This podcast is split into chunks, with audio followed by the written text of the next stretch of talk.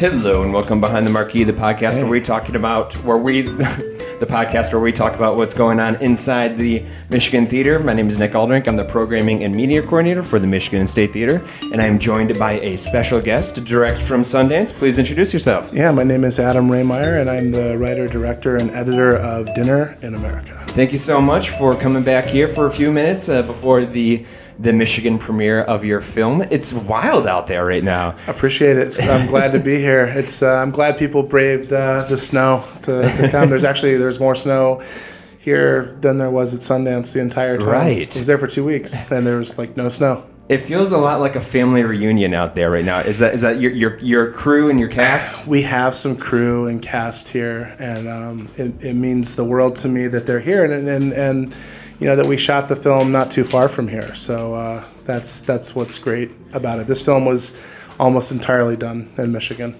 Right. So, and you're based out of Michigan, right? You're Yeah, I, I we spend well, we have a place in LA and a place here, but we spend the majority of our time here. Are you are you you're are you from Michigan? Uh, no, my wife is originally from Saginaw. Got it. So, uh, is, is that what brought you to to this uh, to the Uh, state?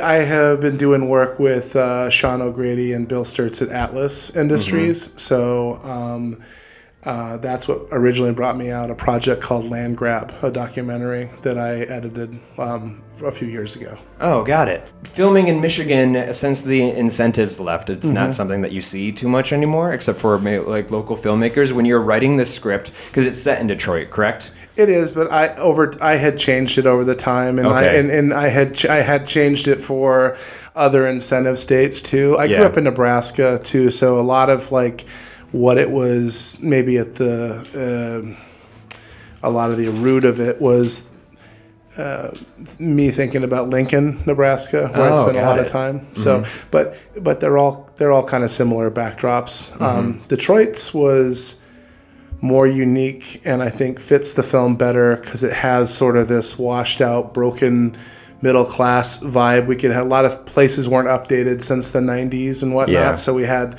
the, the palette was really, really cool here. And our production designer, Francesca, she could work with a lot of that and integrate it in with uh, uh, minimal minimal effort. Like and when you're doing a lower budget film, it's good to consider that. So Detroit had a really good look.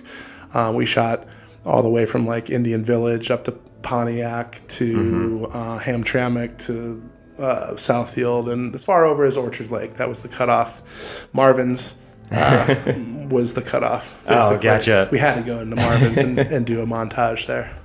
These characters in your film, they feel so very specific. What was the evolution of these characters, and how, how were they conceived in your head?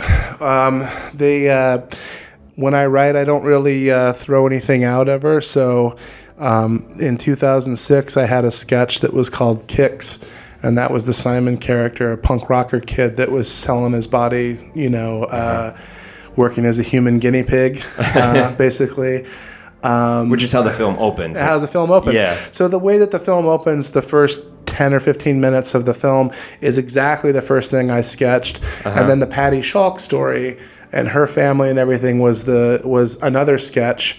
And that's a lot of what you see with Patty. And then I basically merged the two ideas together. Mm-hmm. I, I thought over time, like, both things weren't going anywhere, but it seemed to move if I were to take the Simon character and bring it into the Patty sketch, uh-huh. then I would have something really interesting. So I guess my advice is not to throw away anything that you sketch or do because maybe you can utilize it in a different way. And I did like many, many years apart sketching both of these things, uh, brought it together to make Dinner in America. That's great advice. I want, as we're talking about the beginning of the film, I want to ask you questions about about editing, especially editing tone, because this film really comes in with a very strong tone, and you know exactly what you're going to get at the very beginning. Was that something that was written on the page that you, or, or was it something that came about in editing? I was looser with this than um, I am with other things. Like I do other projects, sometimes shot for shot. Yeah. Um, this, though, my DP and I, Jean Philippe Bernier, um, we had designed the film pretty close to. There was going to be, of course, some editing, like at the dinner, but we made choices like bold choices, like we're not going to shoot sort of traditional coverage here. We're going to do the center framing thing. It's like Yeah. a northeast, southwest kind of. Everybody has a spot at the table, and we're going to rotate around, and we're going to kind of. I would tell Jean Philippe, I'm going to kind of play badminton with their eye lines, like this. so if so if mom looks this way, we're going to cut to that way, and so it became like, you know, visually. Um, there was a lot of uh, a lot of uh, play and, and, and fun ways to, to tell this story. Like especially you have four dinners that kind of anchor this film. It's called Dinner in America, Yeah. so it's the first time I ever wrote with a theme as well. So I wanted to, each of the diff- dinners to feel slightly different from each other. I, I liked the even the sound design, like the foley work that you Yes. have at the beginning with the, the chewing Yes. of the food. I just Yes. it felt so very uncomfortable. Yeah, I, I spent six months in sound design with uh, the sound designer Colin Alexander, and um, I'm very very specific with with sound, and it's you know like uh, it's obvious that it's 50% of your film, but it's often overlooked and not Right. treated like that. So it's really important to me that you know there be a harmony between the the two dimensional flat image and then you have the surround and of course. and you're, you're you're able to spatially do a lot of you know really fun things and I brought a lot of really midwestern vibe whether they're eating dinner and you're you're hearing somebody mow the lawn two houses down or their washing mm-hmm. machine and dryer is on and then in the room next to it you know spatially there's a lot of fun th- lot of fun things going on Who composed the music for the film? John Swihart is the composer. He also did Napoleon Dynamite. Oh, okay. Yeah, John. Yeah, John was really uh, fantastic to work with. We worked on the score for about ten or eleven months. so One of the comparisons that's been, or at least one of the, the, the pitches for this movie I've seen is Napoleon Dynamite meets Quentin Tarantino. Have you heard that? I don't know. that? That was on the that was on the page of the theater. I like Right. that. That okay. So he did that. So Oh, okay. I like that. It was. I think it was if uh, Quentin Tarantino directed Right. Napoleon Dynamite. I thought that was funny. But yeah, no, it um, it's not your squeaky clean. You know, Napoleon is so squeaky clean Yeah, that it's yeah. that's a lot of fun. Right. Um, but this has this has a lot of bite, a lot of lot of you know, a lot of there's a lot of bark and a lot of bite to it. So. Um, I just, um, well, whatever. Next, uh, sorry. no, I asked about the composer because Mm-hmm. did you pitch an idea to him about, or was that something that because I was listening to the music and it's like I described it as something like industrial, almost almost eight bit electronic. Mm-hmm. Yeah, it's very lo-fi. Yeah. Um, John, I originally was talking with John about doing more like acoustic drums. Um, almost kind of like, did you ever see Me, Myself, and Irene? Yeah. You know, like kind of you have like Jim Carrey walking, and there's like these big, you know, drums and they're acoustic drums, and John. Um, and then that was just like a way to like drive us like sort of tee up the next scene and then we'd kind of go into something different but um, john made the point for uh, doing kind of a counterpoint to the punk rock vibe with this like low tech EDM, big distorted drums, and it it was the right call, and it was like a lot of fun. And I think we have like 65 cues in the film. There's a lot of stuff, like there's a lot of it, but what you'll find when you watch it um, is there's not a lot of melody. We only have Right. melody in four scenes, so we're very sp- specific and we use melody very sparingly in the film and for a very specific reason each time we do it so and uh, then of course the other songs are originals Yeah. and the uh, we have two the England Dan and John Ford Coley it's sad to belong from the beginning and then the Mac DeMarco song that I really love uh, Yeah. my kind of woman Are you a punk rocker yourself? I am. Have, have you been been in punk rock bands? Yeah, oh yeah. Yeah. no, yeah. I, I, like you know the Simon character recorded in, in the basement. Like that's pretty much uh, that's as close as I it gets to me in the film of just having different locations and places over the years, like apartments or or makeshift recording studios. Like that's my background's in sort of DIY four track Mm-hmm. recording, and you know that's well that's what I like to do in my free time. I, I love the music in it is, and especially when Emily sings. Mm-hmm. That was her voice. Yeah, no, Emily and I wrote the song together. Yeah? So I performed the the instruments and she did the singing. And uh, the take that you hear her sing in the film is her second take that we Really? did. So we did we recorded that song in about 30, 40 minutes.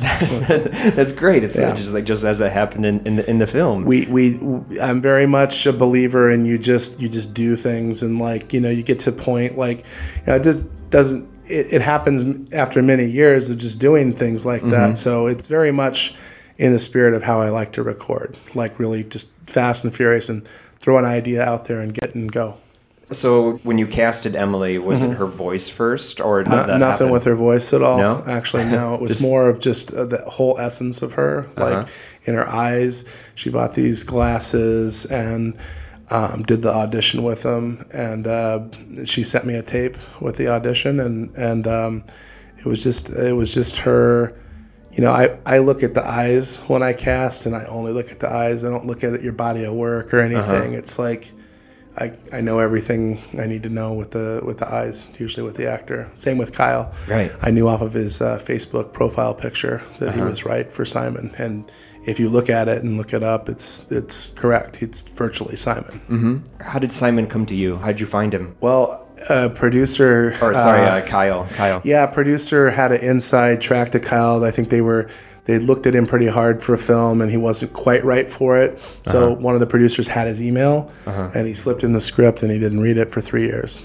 so uh, then my DP was shooting something in Romania, and mentioned the film to him when he was in Romania, and Kyle was like, "I think I have that script," and went Yeah. back to his uh, you know shitty prodigy.net email account that he still has, and located the script from three years prior. And sure enough, uh, he had the script, he read it, and then he contacted me and said he wanted to do the, the film.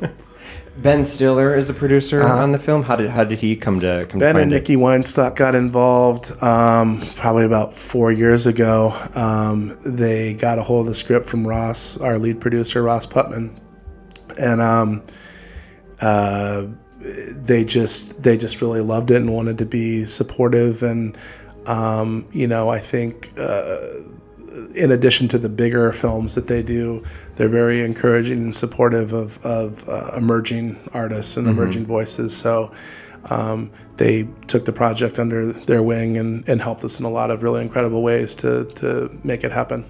Uh, we're gonna wrap up in just a moment here. Uh, before we go, uh, the screening's gonna start very soon. Uh, I looked. I saw you're working on a documentary, "Elegy for an American Dream." It feels like you're you've really found your uh, uh, found a tone. It, it, kind of sounds like it's gonna be like the spiritual nonfiction It's, it's, to this. it's on hold right now Yeah. just because I it's it's something that I would like to do, but it there's a lot of there's a lot of components to it that are tricky. Yeah. Mm-hmm. So, uh, uh, but yes, thematically it would make sense. There's almost an American thing. It's a documentary though, Right, so a little bit different. But Yeah. uh, um, yeah, I, I uh, it, it's on hold right now. Okay. Well, I'm sure we're all going to look forward to it uh, when when that gets finished, and hope we can have you back for for future screenings. That would be awesome. Thank you so much for joining us, Adam. Appreciate it. Thank you very much.